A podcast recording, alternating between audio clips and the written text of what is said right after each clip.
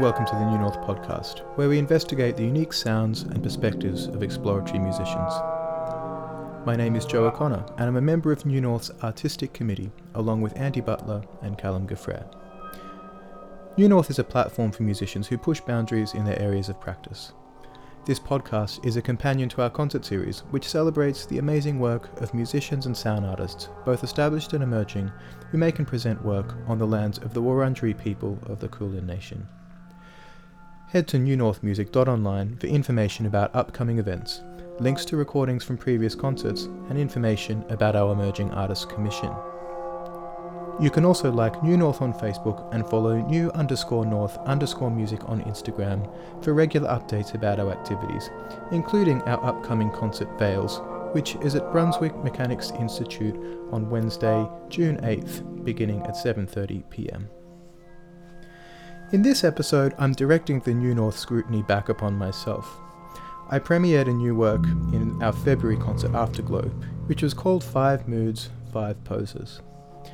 I developed this work with Helen Svoboda, great double bassist and percussionist Tim Green, who's based in Brisbane. I'm very happy to welcome guitarist and composer Steven Socha onto the podcast as a guest interviewer. And I have to say that he was incredibly thoughtful with his questions and thorough in his preparation. So here's our chat from a few weeks ago. Hi, Steven. Welcome to the New North podcast. And thanks for agreeing to be a guest host um, so that I can be the one in the uh, in answering the questions today. Um, I'll hand it over to you, and um, and I'm ready. Thank you, Joe.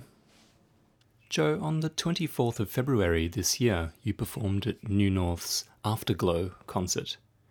And you performed a new piece of yours for tape and live instruments called Five Moods, Five Poses. And that was with bassist Helen Svoboda and percussionist Tim Green, who wasn't present, though contributed to the tape part. And the piece had an interesting performance concept, which we'll talk a bit about later on. Before we get to the nuts and bolts of, of how you composed that piece and, and the ideas that underpinned it, perhaps you could talk a little bit about your earliest experiences of music. What led you to composing and performing? Sure. So, I mean, my, my earliest experiences of music, uh, I, I suppose I, you know, I, I've always done some form of music. You know, I, I even did, I think, early childhood music classes and, and stuff like that, um, and started playing um, the piano when I would have been I don't know seven years old or something like that, and and a little bit later then started playing brass through a school um, music program, which I um, did do seriously for a while, and then lapsed, and then kind of came back to it. Um, but uh, you know, I, I, suppose then the um, um, my earlier experiences, the things that got me into music in the first place were pretty unexceptional in a way. You know, learning basic piano music and um, you know a little bit of contemporary stuff, a little bit of classical stuff. Um, playing in school ensembles as well. Um, when I was younger, I did a lot of choral music as well, um, choral singing, and um, and you know, in in retrospect, that was actually a really uh, amazing way to experience some very advanced music at a younger age than I could have as an instrumentalist. You know, so I, I was singing in a choir called the Imogen Children's Chorale in Brisbane, um, which is a, a lovely um, kids choir, and um, you know, and got exposed to some great repertoire through that. You know, um, just recently I've been revisiting uh, a couple of the Bach motets that I, I probably I remember, you know reading them as a 10 year old, you know, um, or tr- trying to read them as a 10 year old, I should say. I, I, remember being in these rehearsals and just sort of watching like the notes fly by on the page, had no idea what was going on, you know, a lot of the time. But still, it's a, you know, amazing experience to be um, trying to sing that music, you know, as a, as a kid. Um, and, uh, and I suppose, you know, um, my route into the professional music world was really through jazz performance. Um, so, uh, you know, again, sort of through school music programs that I started, um, started playing uh, in big bands and, um, uh, yeah, and in my own time, then I suppose started getting pretty into jazz from a listening point of view, and um, you know, started soaking up ideas myself that I uh, over time began using in, in my own playing, improvising. You know, I, I, suppose that's a bit of a summary for you. And piano was was your first and, and primary instrument. Uh, certainly my first instrument. Um, at different times, I would say my primary instrument has been trombone. Um, I, d- I did classical trombone quite seriously towards the end of school, in particular, and, and that was the instrument I did when I was doing music extension subjects at the end of school. And um, I had a, an amazing teacher, Ben Marks, who um, uh, is an incredible player himself and someone very engaged with creating um, new music um, as a part of uh, Elision Ensemble. Um, actually, just uh, had uh, my first lesson with Ben in about 15 years over the Christmas holidays, which was really good fun, actually. This far into your playing, uh, what do you work on with an instructor at this stage? Uh, oh, basic technique. No, um, no I, I suppose, um, uh, you know, I only returned to practicing trombone seriously again a couple of years ago. Um, so uh, I'm definitely still in the process of, you know, just trying to take some basic things to the, the next level, I mm. suppose. Um, but um, so we, uh, we did a little bit of that, just checking in with some fundamentals, but also, um, I, uh, you know, for too long to um, fess up to, I, I have been plugging away at a, a Scelsi piece for trombone, um, mm-hmm. three pieces for trombone. Um, and uh, yeah, so that lesson, uh, a lot of what we talked about was kind of some ideas about interpreting that piece. And Ben had some really interesting thoughts about that. I, uh, I think he's performed it before and written about it. And yeah. Joe, I'd like to jump ahead now to your recorded material. Mm. You've released four records under your own name Praxis in 2015, and that was as the Joe O'Connor Trio. And that was with bassist Marty Holoubek and drummer James McLean. And that was followed by three solo records Confrontations in 2018, which was recorded live at the Wangaratta Jazz Festival. And that was a suite of pieces that you composed for your trio with the addition of Scott Tinkler on trumpet. That was followed by Problematic Pennies in 2019. And that was another live recording, this time of a solo piano set at the Jazz Lab in Brunswick. Mm-hmm. And finally, your most recent record, Soft, which you released in 2020. And we'll talk about that one in greater detail in a moment. But I'd just like to pick up on something you wrote in the liner notes for Problematic Pennies. You said that you feel like your solo music is pulled in different directions by musical interests that seem to contradict each other. Hmm. And on that, I noticed that you have two Bandcamp profiles one that houses your first two records, and another that houses your most recent record. And I'd wondered, was this intentional? And if so, do you see your solo music as having separate streams? Sure. Um, I, I, suppose, you know, uh, in the time between the first record and the last record you mentioned, um, the the things that I, I would consider to be my you know the main artistic interests that I'm exploring have shifted a lot. You know, um, that first album you mentioned, Praxis, was written at a time when um, I was working in, in performance models that were really coming from a jazz direction pretty explicitly. You know, certainly aligned with maybe the more um, adventurous end of, of what jazz performers um, involves, but still, you know, um, definitely those performance models were what, what I was trying to sort of work within and, you know, perhaps expand upon in my own ways. Um, and uh, and the second record you mentioned, the the one with, with my trio and Scott Tinkler, um, I would say that is in a way a development of, of the same sorts of ideas and, and concerns that I was working with um, on Praxis. Um, but after that, um, after that recording, um, shortly after that recording, that trio disbanded. Um, and that was that was I, I, for a few reasons. Part of it was though just um, a sense that my interests. I'd started bringing in some things that maybe were working on on ideas that um, you know James had, was heading in a bit of a different direction, or I was heading in a different direction to James. I think, um, and um, um, and in a way, then I think that was kind of the beginning of a new period of, of creative work for me. Um, maybe about a year after that, I started working on those the compositions for that that last album you mentioned, Soft, which is um, uh, created more as a studio composition project, um, and uh, and in a way is uh, uh, for me a bit of a move away from um, jazz performance models, which isn't to say there aren't influences from that from that way of working. There certainly are, um, on a couple of tracks in particular, I think. And and in any one of those compositions, you could pick out certain things and think, okay, you know, I can see how they are um, in some way um, coming from a, a, jazz point of view, but. Um, um, but for me, uh, I, I don't think of my current work as being jazz.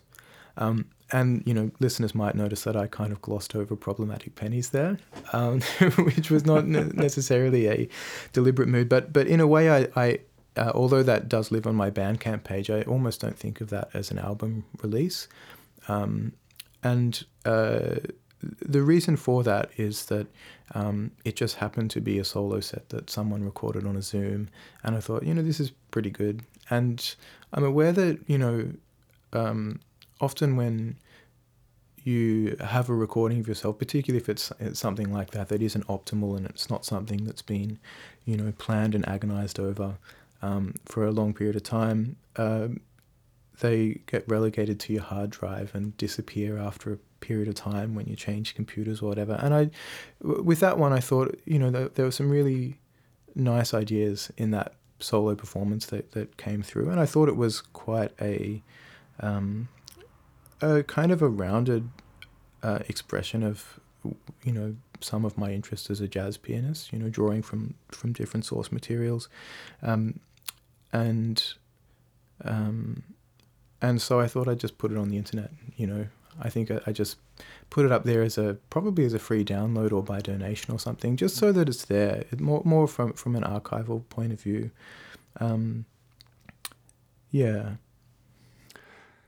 And from that, you recorded Soft, which I've listened to quite a few times now and have enjoyed that very oh, much. Oh, thanks, thanks. Released in 2020. And as you said, it's certainly a stylistic departure from the music mm. that you had released before.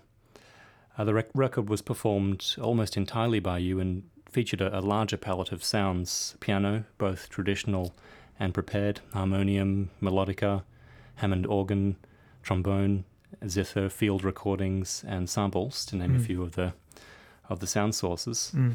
Uh, in your liner notes for Soft, you mentioned that you've developed these pieces through iterative processes of improvising and editing, mm. and that your aim was to create music that's tactile, immediate, and always engaged with the character and the potential of each sound. And those are quite evocative terms. uh, perhaps you could say a little bit about what these mean to you and what motivated you to work uh, in this way for this record. Sure. Um, yeah, I wish I could speak as well as I can write. Um, uh, I think um, you know uh, in in some of the previous composing that I'd done, I'd I'd been approaching it. Um, uh, and, and actually, there's there's work that you probably haven't come across chamber composition as well that I've done, which is you know maybe harder to find on the internet because it hasn't been released under my my own name. But um, with the chamber work, some of the chamber work I'd written, and also some of the um, jazz composing, um, I'd been concerned with working through a particular um, theoretical framework in some way. You know, um, a lot of the uh, jazz composition I've been doing for a few years was concerned with a theory called dissonant counterpoint, which um, which was um, developed by Ruth Crawford Seeger and Charles Seeger, who was a, a, so Ruth Crawford was a composer, and Charles Seeger, who was her teacher and later um, her partner, um, was a, a, theorist, and they their collaboration kind of um, uh, resulted in some really interesting work by her. And and um, during my PhD, I was studying how I could use some of that theory. Um, so often there were you know pitch schemes and rhythmic schemes um, that that I was exploring through composition, that would then be um, developed through um, improvisation as well. Um, but uh, I, in terms of um, relating this back to soft, the, the relevance of that is that I'd often be approaching the compositional process um, with uh, a framework that preceded um, starting the work in a way. Um, and um, after recording the the album with Scott Tinkler, where a few of those a few of those compositions did have some element of that. Um, uh, I, uh, yeah, I, I felt like I, I was ready for a different way of, of working for, for various reasons. It's probably hard to, to point to exactly what it was. Part part of it was, um, I think, responsive to a sense that um, uh, I wasn't that optimistic about the future of what a jazz career would look like for me in Australia. Um, for a variety of reasons. But um, so when I started uh, composing soft, um, I, I, I was doing it in a way which was very, uh, uh, very untheoretical. I would say, you know, drawing much more on sort of intuitive responses to sound, um, and so um, although it's difficult to think back four or five years to you know exactly what my process involved, you know, it might have been. Um, so the, the first one of those pieces I composed was one which ended up being called Machine Needle, I think, um, which might sound cryptic, but but um, um, but I had this little um, sewing machine needle threading device, which is basically like a little loop of wire on a a little handle, and I was using that um, kind of like a bow for the strings.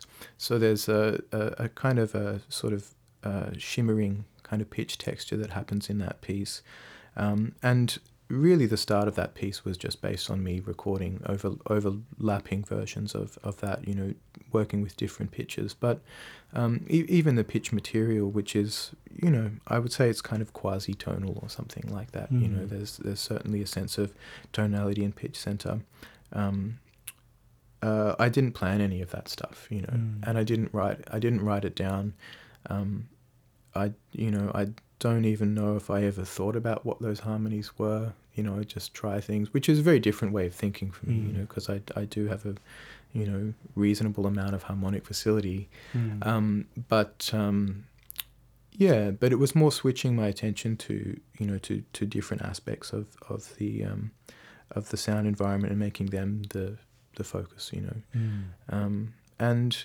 uh, you know, in that piece as an example, I think there's also this sense, even though it's on piano or uh, harmonium, there is this sense of, of breath as phrasing, I think, as well, you know, um, which does come across in harmonium playing. It is a wind kind of driven um, mm. instrument, mm. but but that's something that I'm I was sort of um, not necessarily thinking about consciously, but which was informing that. I think this this sense of a, a very um, relaxed, almost sort of a, a, a meditative pacing. Mm.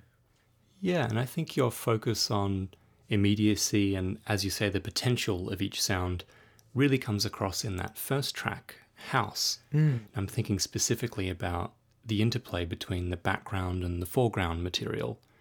The track's underpinned by a, an, an undulating bed of sustained sounds. There's, a, there's an organ drone that holds a tonal center and then there are these fluttering metallic resonances that ebb and flow. Mm. And then you punctuate this bed with some quasi tonal Feldman esque block chords on the piano. Each chord is, is played and then allowed to decay until it vanishes completely into the underlying bed. Mm. And I was reminded of something that Gavin Bryars wrote about Morton Feldman and his way of composing. Mm. And that Feldman would sit at the piano with his head very close to the keyboard, playing a, a mildly dissonant chord really quietly.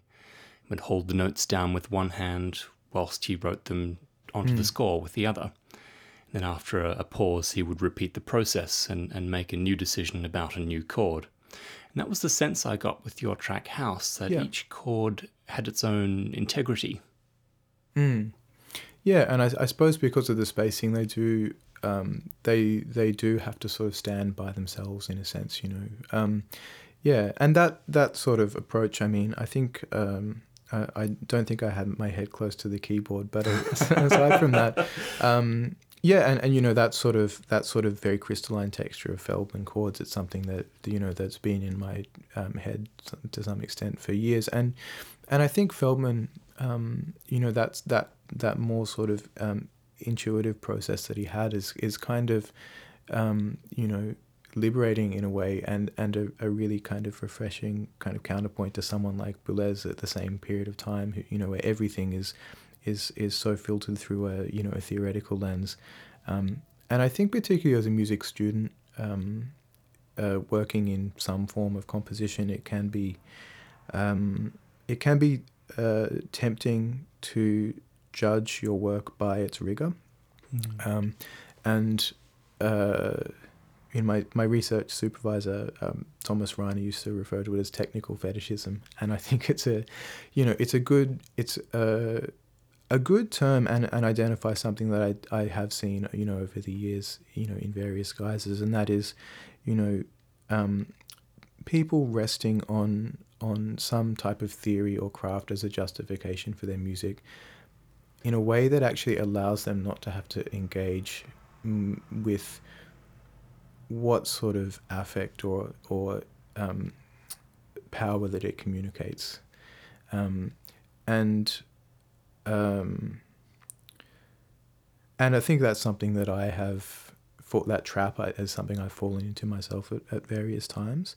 Um, and you know working through through the process of recording software i was not planning that stuff and it was really you know uh, like i said tactile like um, very based on the sounds themselves and without necessarily having so much baggage around that.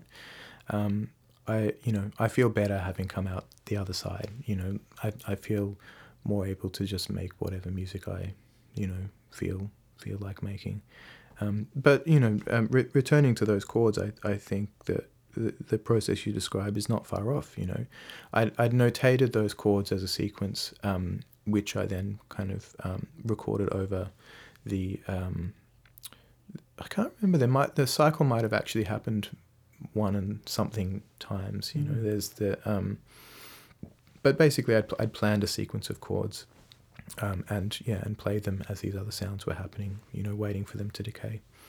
A cycle long enough to be uh, imperceptible as a cycle. Exactly. Yeah. You know, it might have been.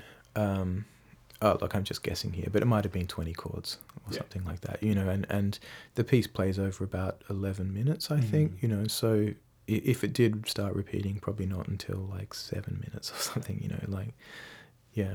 That's actually a good lead into my next question. Although you were working in a in an intuitive and a, and a bodily way when creating this record, were there any large scale formal considerations for the making of Soft?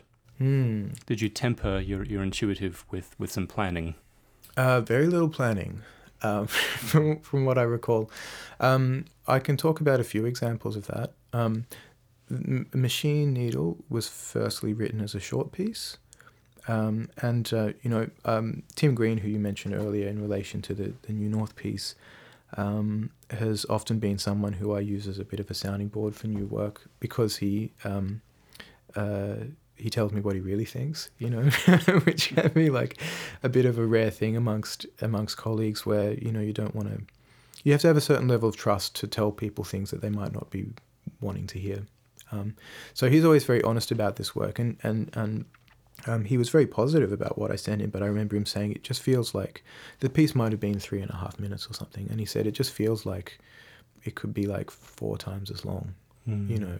Um, and I think there's you know there's some real wisdom in that in the sense that if the music is working in a way that feels like it's um, unfolding very slowly and is um, uh, almost a sort of potentially a meditative space, then you know three and a half minutes isn't really long enough. You know, it's it's it's not really long enough to settle in and to um, um, I don't know let go or something.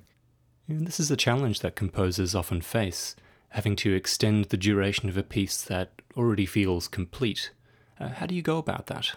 Well, in in that case, um, the piece, uh, if if you listen carefully, there is a transition point around halfway through where um, it's definitely the same sound world, the same um, types of materials, and the same sorts of gestures, but.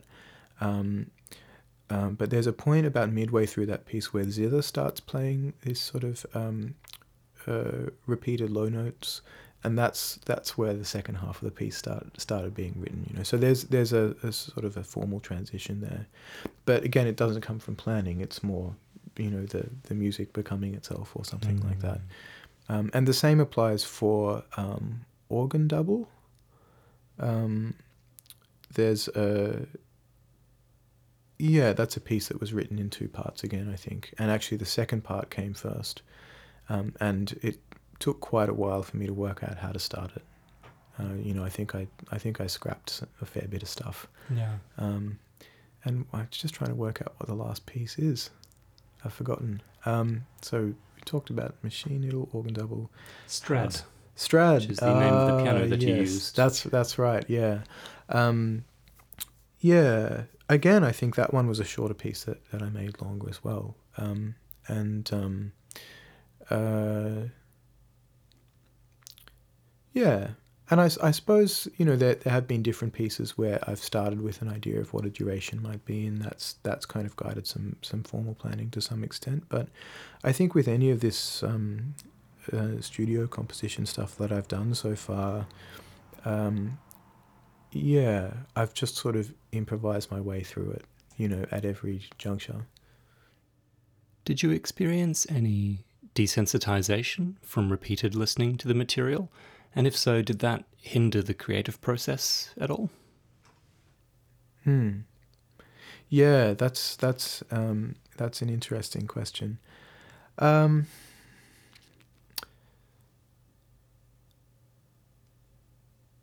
I just have to think back to um, to that time.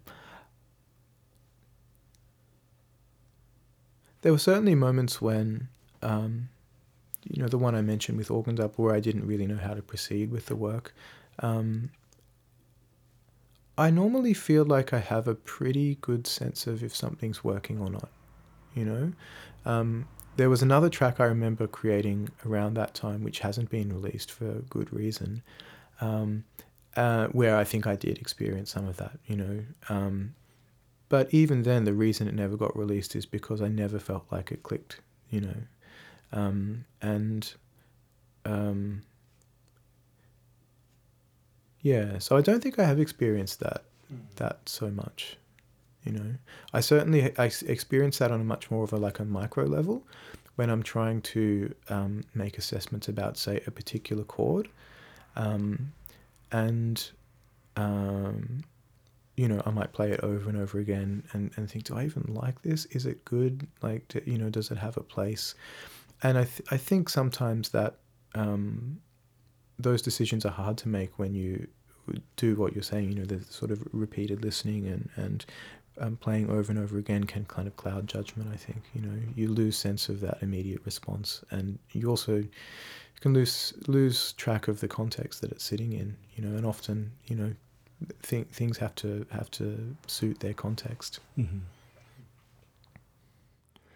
I'd like to talk a little bit about your relationship with the piano in general. Mm. Uh, In the liner notes for Soft, you list the makers of the pianos that you used on the record a Welmar grand piano, an antique Ibach grand piano, and an antique Strad upright piano.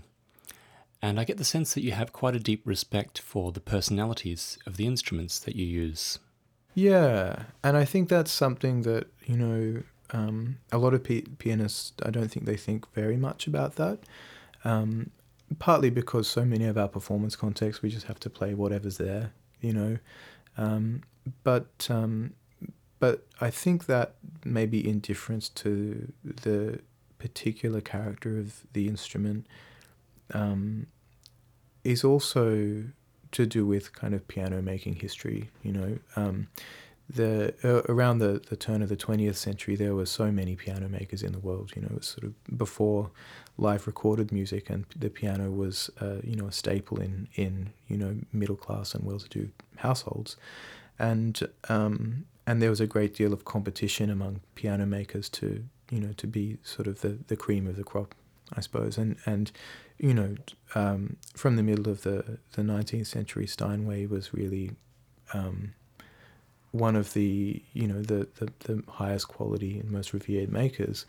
Um, but there were so many others. There was there were um, incredible German piano makers, um, a, a couple of really important French piano makers, even English piano makers, um, and but my understanding is that Steinway really did a much better job than anyone else of marketing their product, um, and um, and as a result of that, their continued ability to do that, they you know they're the staple piano in concert halls around the world and have become the um, uh, in a way the the sort of benchmark for all other pianos. Um, and uh, part of the result of that is that there's been a um, a reduction of, of variation between pianos made by the best makers um, because their instrument is being judged as uh, uh, in relation to how close to a Steinway is it, you know, um, when in actual fact the um, the difference between them and the Steinway were the things that, that made them special a lot of the time. You know, so um, one of those makers you mentioned in Ibach is uh, an incredible piano maker, and they're not around anymore. They they survived until I think the two thousand seven. Uh, oh, you've checked it out. you have researched. um, but they were making great pianos, you know, at much sort of lower volumes, and that the you know the one I have is pretty, um, uh, yeah, it's it's elderly, you know, but but also you know, but despite that, there's it still has this incredible sound, you know, um, uh, not pristine in any way, but but you can hear the, the, the sound, you know, and that the Welmar is um, has been my main instrument for years, and that's you know that that company was based on on Bluthner's, which uh, another great German maker, um, you know, which were used by Debussy and uh, Rachmaninoff, I think, was also a Bluthner player, um, and um, you know, and they they were an English company that was developed because you know English people didn't want to buy German things after various conflicts, and um, um, so the the piano aesthetics that, that I'm referring to, they're they're all um, really old German kind of pianos in terms of their sound quality, um, and that's that's my favorite piano sound. But it's it's increasingly rare to hear a really good representation of, of those piano sounds because the you know the pianos are getting very old, most of them. Um, that that were really doing something extremely different to Steinway, um, and even Bechstein. I also own an old Bechstein at the moment. Um, it's uh, you know Bechstein really changed the the way they did things. Uh, I think around the 1950s, and so the old Bechstein sound is very different to the new Bechstein sound, which is much closer to a Steinway. So even the great makers that have persisted have kind of lost for me some of what made them mm. you know, special in that time. Is there enough space for you to sleep in your house? well, there's there's uh, two two of those instruments are in my studio. Yeah. Um, yeah, but there's not much space in my studio to do anything other than play a piano. um, yeah, so I, mean that's that's an interesting question because it's something that people pianists don't talk about, mm. you know, um, and most pianists don't know these makers and have never mm. played them, and you know, um, yeah. I'd like to circle back to one of the focal points of our discussion, which was your piece, Five Moods, Five mm. Poses, which you performed at New North's Afterglow concert. And the concept of the piece was interesting in that it combined live instruments, pre recorded sounds, and life drawing. yeah. And for the listeners that didn't get to see the show, perhaps you could give us a, a description of the piece and, uh, and the performance. Sure. Well, um, the I'm not actually sure exactly when the concept came to me, but I used I, I had a period where I was doing life drawing on a nearly weekly basis. You know, there's there's a number of um, life drawing studios that run kind of weekly sessions, and um, and it's a really nice kind of um, almost like a mindfulness exercise. You know, because you have a, a time limit to draw a particular pose from the model. And um, um, and some of those poses, particularly early in the session, are very very short. You know, the idea is that they're a warm up to get your eye in. Um, so you might have a minute to to capture the um, the gesture of a person. You know, and a minute goes very very fast. Um, so um, so although it can be quite an intense energy it's also um, incredibly focused. You know, it's uh, one of the times I would say that I have the fewest, you know, uh, just extra ideas, you know, running around in my head or something. You know, very focused. Um, and I like the idea then of of translating the the type of experience of of um, of drawing with those time limits to a musical situation where duration is obviously you know a very important part of the musical experience. So um, so I started then with this piece with um, with durations, kind of like a starting point, you know. So each piece is roughly based around the duration of a common life drawing pose, and and I'd say the most common ones are one minute, two minute, five minute, um, sometimes a ten minute um, or fifteen minute. The, you know, in the tens and fifteens, uh, kind of long poses, I suppose, where you might have an opportunity to go more deeply into rendering or detail. Um, occasionally, there's a longer pose, maybe a twenty or twenty-five, but you know, often 15 is the longest. Um, so the the piece that I wrote has um, two very short poses, which were they were supposed to be one minute, but the music didn't want to be contained within one minute. So I, I ended up settling on one minute 20 for those ones. And then there's um, a two minute, a five minute, and then um, I was aiming for 15 minutes, but it became a 14 minute piece. You know, that's just where the music um, wanted to end. Um, and uh, and so I also then thought about in the construction of the music the different types of of energy that you might have as you draw to these different durations. Because like I mentioned one minute is a very intense energy. You know you you can't you can't rest and contemplate. You know you just have to do it and commit. Um, and so the one minute pieces for me were a, a more sort of restless energy I would say. Um, and uh, so the one both both the one minute twenty pieces and the two minute pieces I think are quite active in a lot of ways. And then the five minute piece, there's still a lot going on, but the durations are a little bit more stretched. Um, and then the final piece is kind of um, um, everything swells in and out very slowly. You know, there's there's very little um, very little percussive activity um, in that in that piece. Aside from a couple of, you know, I think Helen did. Um, what's what's it called when you hit the string with the bow? What's that called again? Uh, battuto. Maybe I don't know. I'll take your word for it. Yeah. Um, but there's a little bit of that. So, but I think that's really the only percussive element in in that piece. Um, and I, am not sure how that translated as someone who was um, drawing, but um, but for me that was that was something that was aiming to reflect the the the intensity of the focus that you bring um, to those different durations. I'd love to know more about the sequence of events in this compositional process. Mm. Uh, did you develop the tape parts first? And if so, did the tape parts inform the live parts? Uh, yeah, so the, the tape parts were um, were definitely first. Um, the first of the pieces I wrote was the longest one, and um, uh, earlier in so I, I, began working on these I suppose midway through last year, so mid twenty twenty one, and um, earlier in maybe during one of the first lockdowns I'd done a, a kind of a brief collaborative recording with Tim Green, um, where we.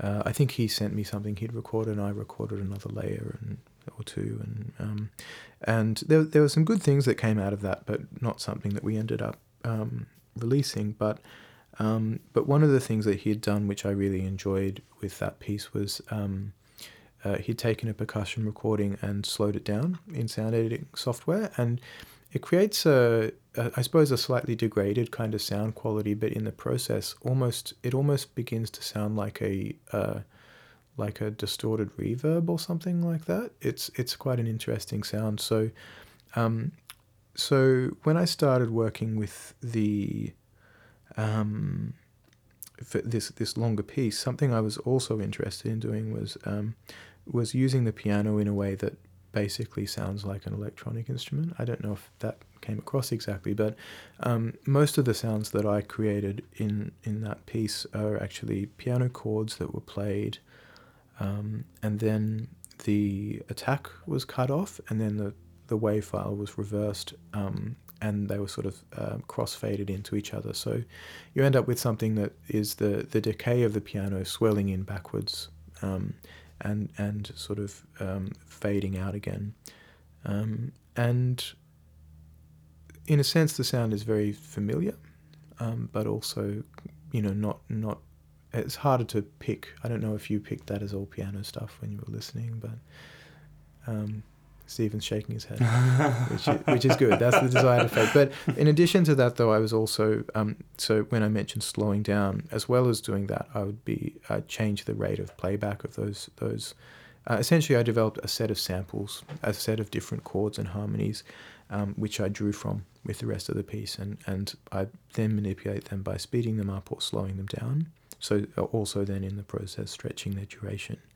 Um, and also working with pitch automation where I'd um, uh, yeah rather than having the piano being just a static chord that rings I'd you know you know move it up move it down. So there's a microtonal element um, there as well.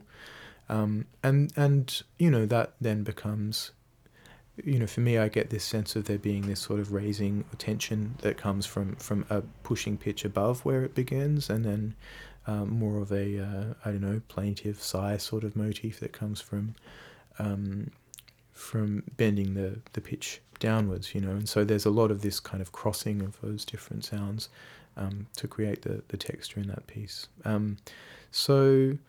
Um, I think in in that the tape track for that piece, there's there's uh, piano stuff. There's a little bit of harmonium, um, courtesy of Andy Butler, um, and uh, oh, I should say I played it, but it's, it's Andy's harmonium that's been doing the rounds of um, these scenes for a little while, and uh, um, and so I developed this tape track and then um, sent it to Tim Green, who added another layer, um, and I I don't actually know what Tim added, but it made it better. I, I, I actually have no idea, but he sent it back, and I was like, oh, this is great.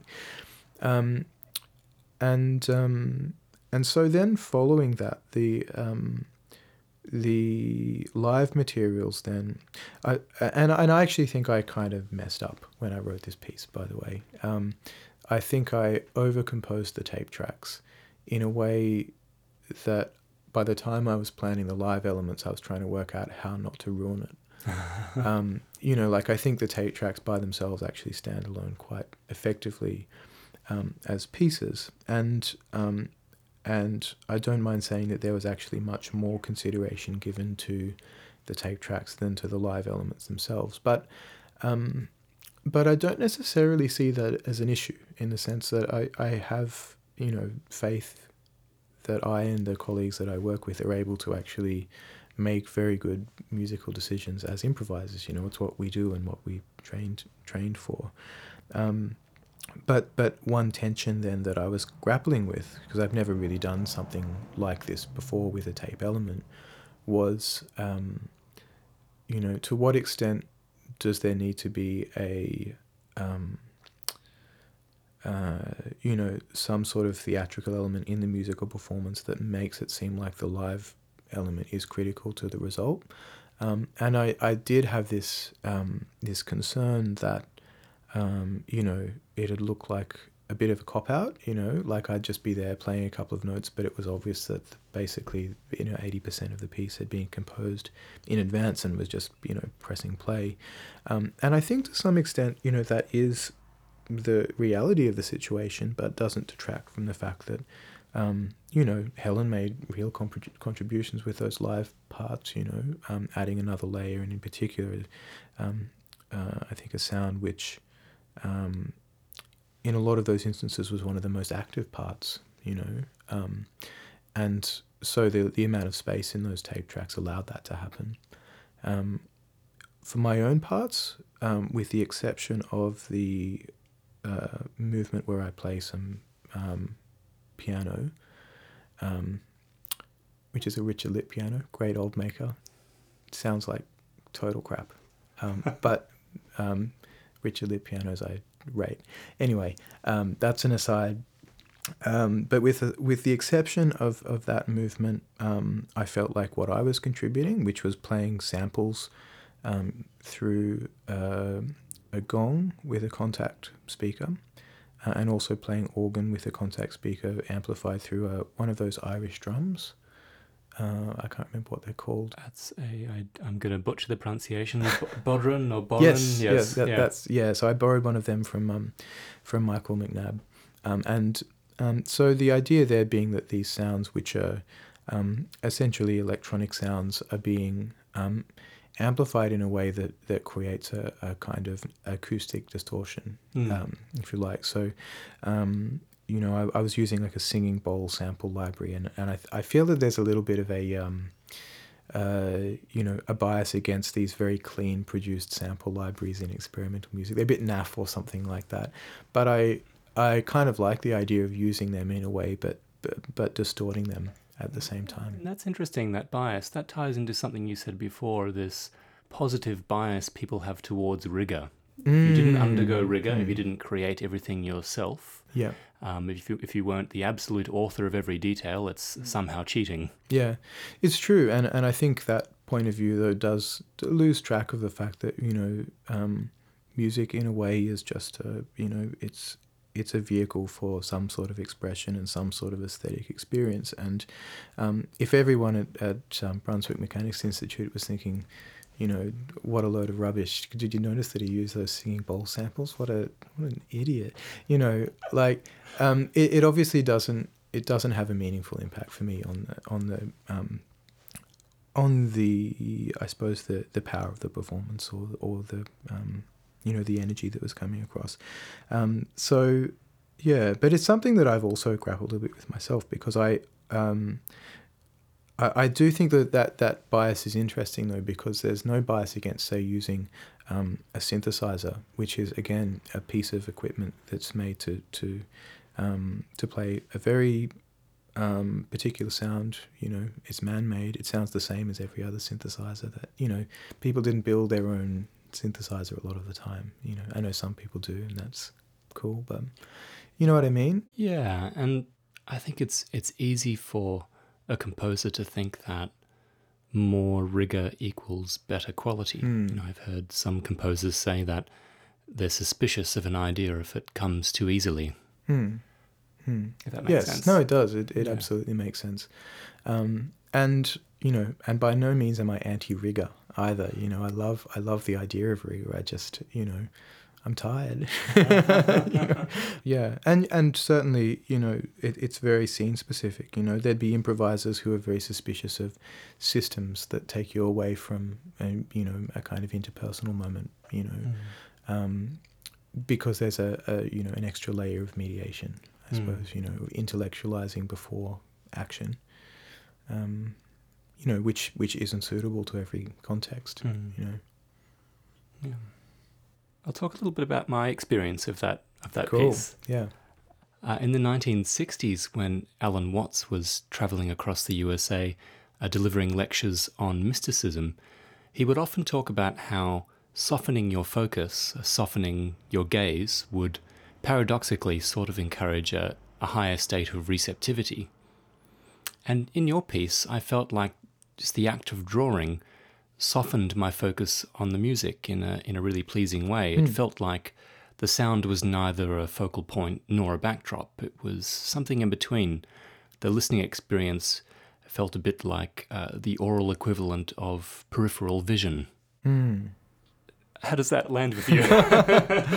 Um, well, that's that's uh, interesting, um, and you know certainly I, I gave that some thought. You know, as a composer, my um, my focus was obviously very concerned with the details of the music, but um, but I was also very aware that the type of experience that a listener has of the music is going to be influenced by the fact that I'm intentionally directing their focus elsewhere, um, and um, and I suppose I, I wanted to compose music in a way that um, facilitated the type of focus that you want to have when you're drawing, but um, but was also you know um, had had enough interest and integrity in its own right that you can experience the music without the drawing element, and it's still a, a, an entirely satisfying experience, at, at least hopefully, you know. Um, so. Um, I mean, I, I certainly think though that there there is a um, you know, you could make a parallel between even visual artists who are doing representational work, often, you know, squint um, at an object as they draw or paint because um, they are uh, able to see the bigger picture more. They're able to more accurately um, assess tonal values and things like that, and um, um, without the without the distraction of all the minute details that you get. And um, you, you, do you want to jump in there? Well, I'm just you've reminded me of your 2019 record, pro- pro- problematic pennies. Oh yeah. Um, which am, am I right? A lot of was was improvised. Yeah, Yeah, you know, yeah. they're all, all all of them are three three jazz standards and one um, very early keyboard work. That Yeah, and- but yeah, Lots of vocalization. I can hear you humming, humming the general pitch contour of, of the lines that you were playing. Some sometimes, but other times it's just more of this like, and I, you know, I, I sort of, um, it's not an intentional choice. It's more that I think when you're playing, um, the the history of piano music is kind of uh uh uh very concerned with creating a vocal line on a percussion instrument, which is. Um, you know, kind of a paradoxical thing to do because you're always dealing with, um, you know, a decaying sound with an attack, um, which is the opposite of a, of a wind instrument or voice where the sound is is, you know, carried by the air, a breath which which doesn't, um, you know, decay in the same way, um, and. Um, and because of that history, you know, so many of the approaches that you take on piano aren't percussive. They are um, emulating uh, a vocal line in a sense. Um, and a lot of pianists vocalize in that way, and actually a lot of guitarists do as, uh, as well. And I think um, it's it's related to that fact that they're um, maybe creating, you know, a, a, I, I suppose embodying Mm. that concept of the vocal line in a way that, although it doesn't necessarily translate to the instrument directly, it does kind of inform the, the concept of melody. Um, but it's not something I've ever chosen to do. It's just, uh, in fact, it's something I've tried not to do. Um, but um, like the music I'm playing on that recording is very dense. You know, there's a lot going on um, in in some pieces in particular. Um, one of those pieces is uh, a piece by um, uh, Andrea Antico from uh, Fritolo or something or other. There's some uh, I can't remember the title of the work, but um, but it's a very early keyboard work. You know, I think maybe 15th century or something like that. Um, and uh, and th- so it's it's it's early kind of polyphony in a way. You know, there's there's multiple parts moving. It's not doesn't have the same kind of contrapuntal complexity of something like Bach, but you know, as I was improvising with that piece, I was trying to you know keep multiple melodic parts moving and you know have them coming in and out, um, and um, and that's a really um, it's a really kind of huge amount of concentration um, that goes into being able to execute something like that, you know, um, and uh, and so the sort of vocalizing then is not it's not something that I choose to do. It's something that obviously for for whatever um, you know psychological reason is is a part of um, trying to reach that sort of a flow state. I suppose you know the, the the level of concentration that allows that to to be possible. You know. Yeah, and and you know, I mean, there's there's so many pianists do it. You know, Keith Jarrett being the most famous example, I think. And Keith Jarrett's someone who I've listened to a lot over the years and been very inspired by, particularly early earlier on in my my jazz explorations. Hmm. Joe, I've got a few, I guess I'd call them quick fire questions for you. What's your favorite color? Um, and so so, forth. That's actually a quick fire question on an art podcast I listen to sometimes. Uh, in, in the days and weeks surrounding periods of composing, some composers really limit their intake of music, some not listening to anything at all. I know Ben Frost is an example of this. Hmm. Uh, for others, listening to other music is an essential part of their creative process. Hmm. What about you? Uh, I think that depends on you know. Um, for me, the the time when I do the most listening as a way of trying to kind of get ideas is early on in the process. I often find that once I've settled on um, the concept for a piece, um, it's more a matter of just progressing that by small increments and in a way that doesn't require that sort of spark of of um, um, creativity that can come from listening to just the right thing at the right time. Mm, so I, I yeah, I, I, suppose it depends how much time I have. Listening to music is often something that, that happens in my leisure time more more than in my focused creative time. So um, if I'm busy, probably not much listening. Mm. Indeterminacy. Mm. What does this mean for you today? You've come from the jazz world where improvisation is one of the main modes of expression, and I guess you could call that a, a specific type of indeterminacy. Uh, today you're creating notated and strictly recorded work as mm. well. So, where, if at all, does indeterminacy fit into your current work? Yeah, well, for me, indeterminacy is um, very different to improvisation in a sense because improvisers, particularly coming from a jazz point of view, are so obsessive about intention. You know, and indeterminacy for me is uh, it implies more of an embracing of some sort of chance element.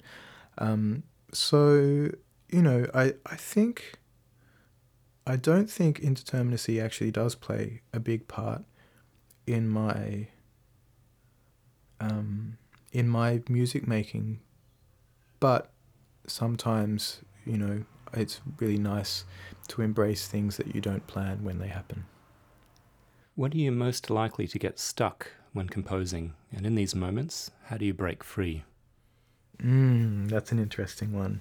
Um, if I get stuck, normally it's over one of the like a, a, a big issue. You know the you know the whole sound world of a piece or something. You know. Um, sometimes I also get stuck if I've discovered some type of music that I somehow want to, you know, emulate or respond to, but don't have the craft or the means to do it. You know, that's certainly an issue for me with um, uh, with electronic music because I'm a total luddite and don't know how to use a computer. You know, um, or uh, you know, I would say maybe more correctly that I have a very limited range of things that I can do on a computer. Um, which I'm gradually trying to expand. But I also hate tinkering around with computers because you know they don't work and um, well they do they do work if you know how to do it already. But you know sometimes um, you know sound sound editing software or whatever is it's it's intuitive once you've worked out how to use it, but the answers aren't always easy to find if you run into a brick wall, which I did two days ago. Um, I was trying to develop some work with Andy Butler, and we, we spent like two hours trying to. I was just trying to get a MIDI keyboard to correct to, to connect to Kontakt Player in Reaper, and I couldn't do it. I can connect it to Kontakt Player outside Reaper, but you know, and it just became something that on the day I couldn't solve, and so I was stuck. Mm. You know, we weren't able to explore certain ideas, and that's kind of a very practical example of like, you know, but getting stuck around technology is definitely mm. like a real a real sometimes creative block for me and also Andy said he feels the same you mm. know how and when do you title your compositions and how do you feel about the process mm. um, I title the pieces generally at the end occasionally I might have something in mind earlier on um, I'm I actually don't really like the title that I gave to the New North piece. It was a last minute thing because I I wanted to write some program notes but didn't have a title yet, so it was really an afterthought. But um, yeah, I think titles can be evocative, um, and particularly if they point to um, an orientation towards art making that is somehow extra musical. I think a great example of this is actually another piece New North presented by the Phonetic Orchestra, which was originally composed by um, Andy Butler but adapted by the group um, as they worked, and it was called it was sort of very, very um, um, you know kind of timbrely rich music, lots of sort of long sounds, and but it's called um, uh, Portmanteau Jacuzzi or Jacuzzi Portmanteau, Portmanteau Jacuzzi, I think, um, which I, I, I mean I love that title. It's so playful, but you might not pick that up from from the music itself. But um, but for me, that actually adds you know, quite a lot to how I think about the work. You know, um, yeah, I might leave it there. What's your relationship with the listener? And does the idea of the listener's experience, whoever that listener might be, inform your compositional process? Mm. I'll add a little addendum to that. Yeah. And who is that listener? Who is that listener? Um, that's actually the hardest part to answer. um, so I, th- I, I think there's a couple of angles in answering that question. One thing is, and I'll, I'll maybe start broadest, and that is that you know whenever you're in a community of people or a scene, there are certain types of um, of aesthetics or approaches which um, are trendy at any particular time, and that you know, of course, that shifts as people come and go and people's tastes change. But um, but there's always a the pull of what is trendy when you make music, however much you might try to resist that, um, and um, and that can be difficult when what's trendy isn't authentic for you. Um, you know, I I try not to have my you know my creative choices driven too much by that, but I'm I'm certainly aware of how my work, you know, does sit amongst other people's work, or um, you know, occasionally might be strategic about how I want it to sit among other people's works, and and it's hard to say in exactly what that what way that um, that influences the work itself, but it's definitely a factor, and it, it it does it does pull the work in a particular way. Um, on a sort of more you know interpersonal level, though, then the work, uh, I I am thinking about the the listener as I compose, but I'm not ever thinking about what the listener might want to hear, um, because I don't know what they want to hear, you know, and I have no um, interest in trying to compose a piece um, for a particular listener thinking about what they might want to hear. Because in the end that's a it's a surefire way to create music that doesn't feel right to you you know? Um, you only have your own set of judgment and your you know your own um, musical background to draw upon when you compose so um, you know but I suppose then the way that I think about the listener might might be um, kind of hinted at it and my response earlier when I was talking about the types of intensities of different you know different pieces. I suppose that's that's the sort of stuff I think about in relation to an audience. Um, and uh, what was the addendum again? It's the bit I didn't want to answer, but I will.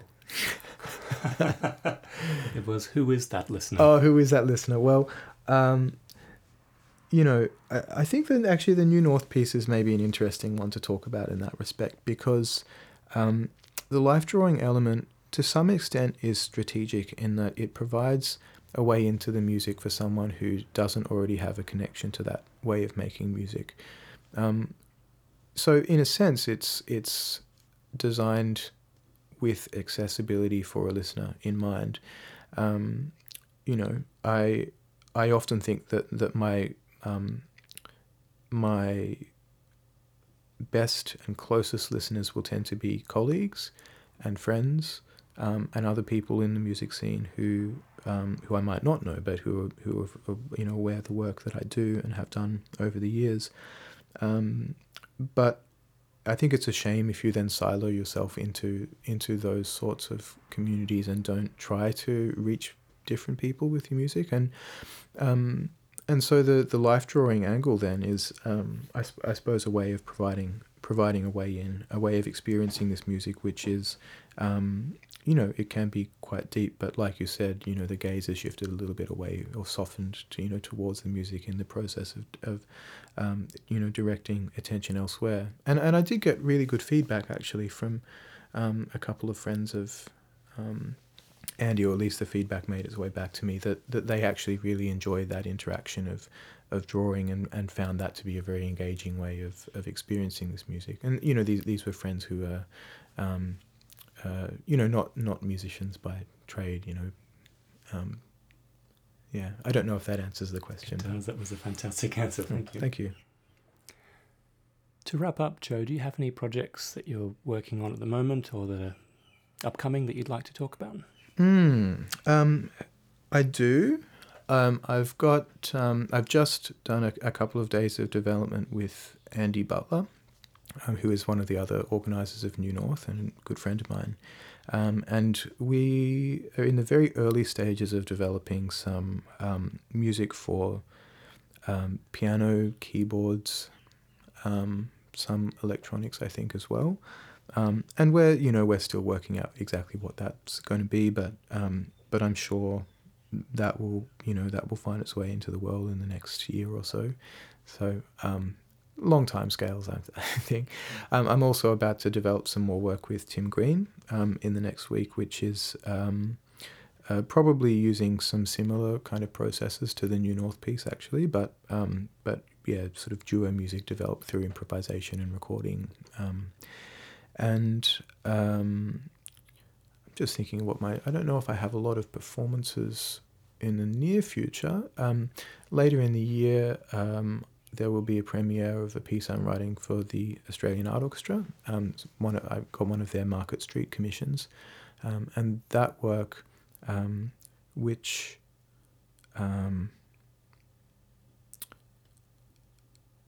I can't remember what I called it. This is one example where I did actually write the title before the the, the piece, um, in the context of an application. You know, I was um, when I was applying for that commission, I, I had actually you know designed a concept for the piece, but um, but that will be um, premiering as uh, amongst two other um, new commissions as well at the substation on July fifteenth, um, and uh, I'm really looking forward to that. It's it's a, a, work that we did the development for that towards the end of the last year, and um, uh, and though the work isn't complete, you know, we kind of wrestled it into a shape that began to sound like a piece of music, and you know, very very promising, I think. So, um, I just wonder if I'm missing anything. I think they're the main things at this stage. Great. Well, Joe, thank you so much for, for having me. Oh, my uh, it's, pleasure. It's, it's, I feel funny as a guest host saying that, but um, um, it's been a pleasure. My pleasure as well. Thank you. Thanks for listening to my chat with Steven. A lot more of me talking on the podcast than in most episodes, so I, I hope that was interesting for you. I will remind you that we have upcoming events. We've got our next concert Veils, which is at Brunswick Mechanics Institute on June the 8th, beginning at 7:30 p.m. So don't forget to visit our website newnorthmusic.online or keep an eye on those social media channels. That's New North on Facebook or follow new underscore north underscore music on Instagram, and there you'll find links to tickets and any other information that you might need. I look forward to seeing you there, and until next time, goodbye.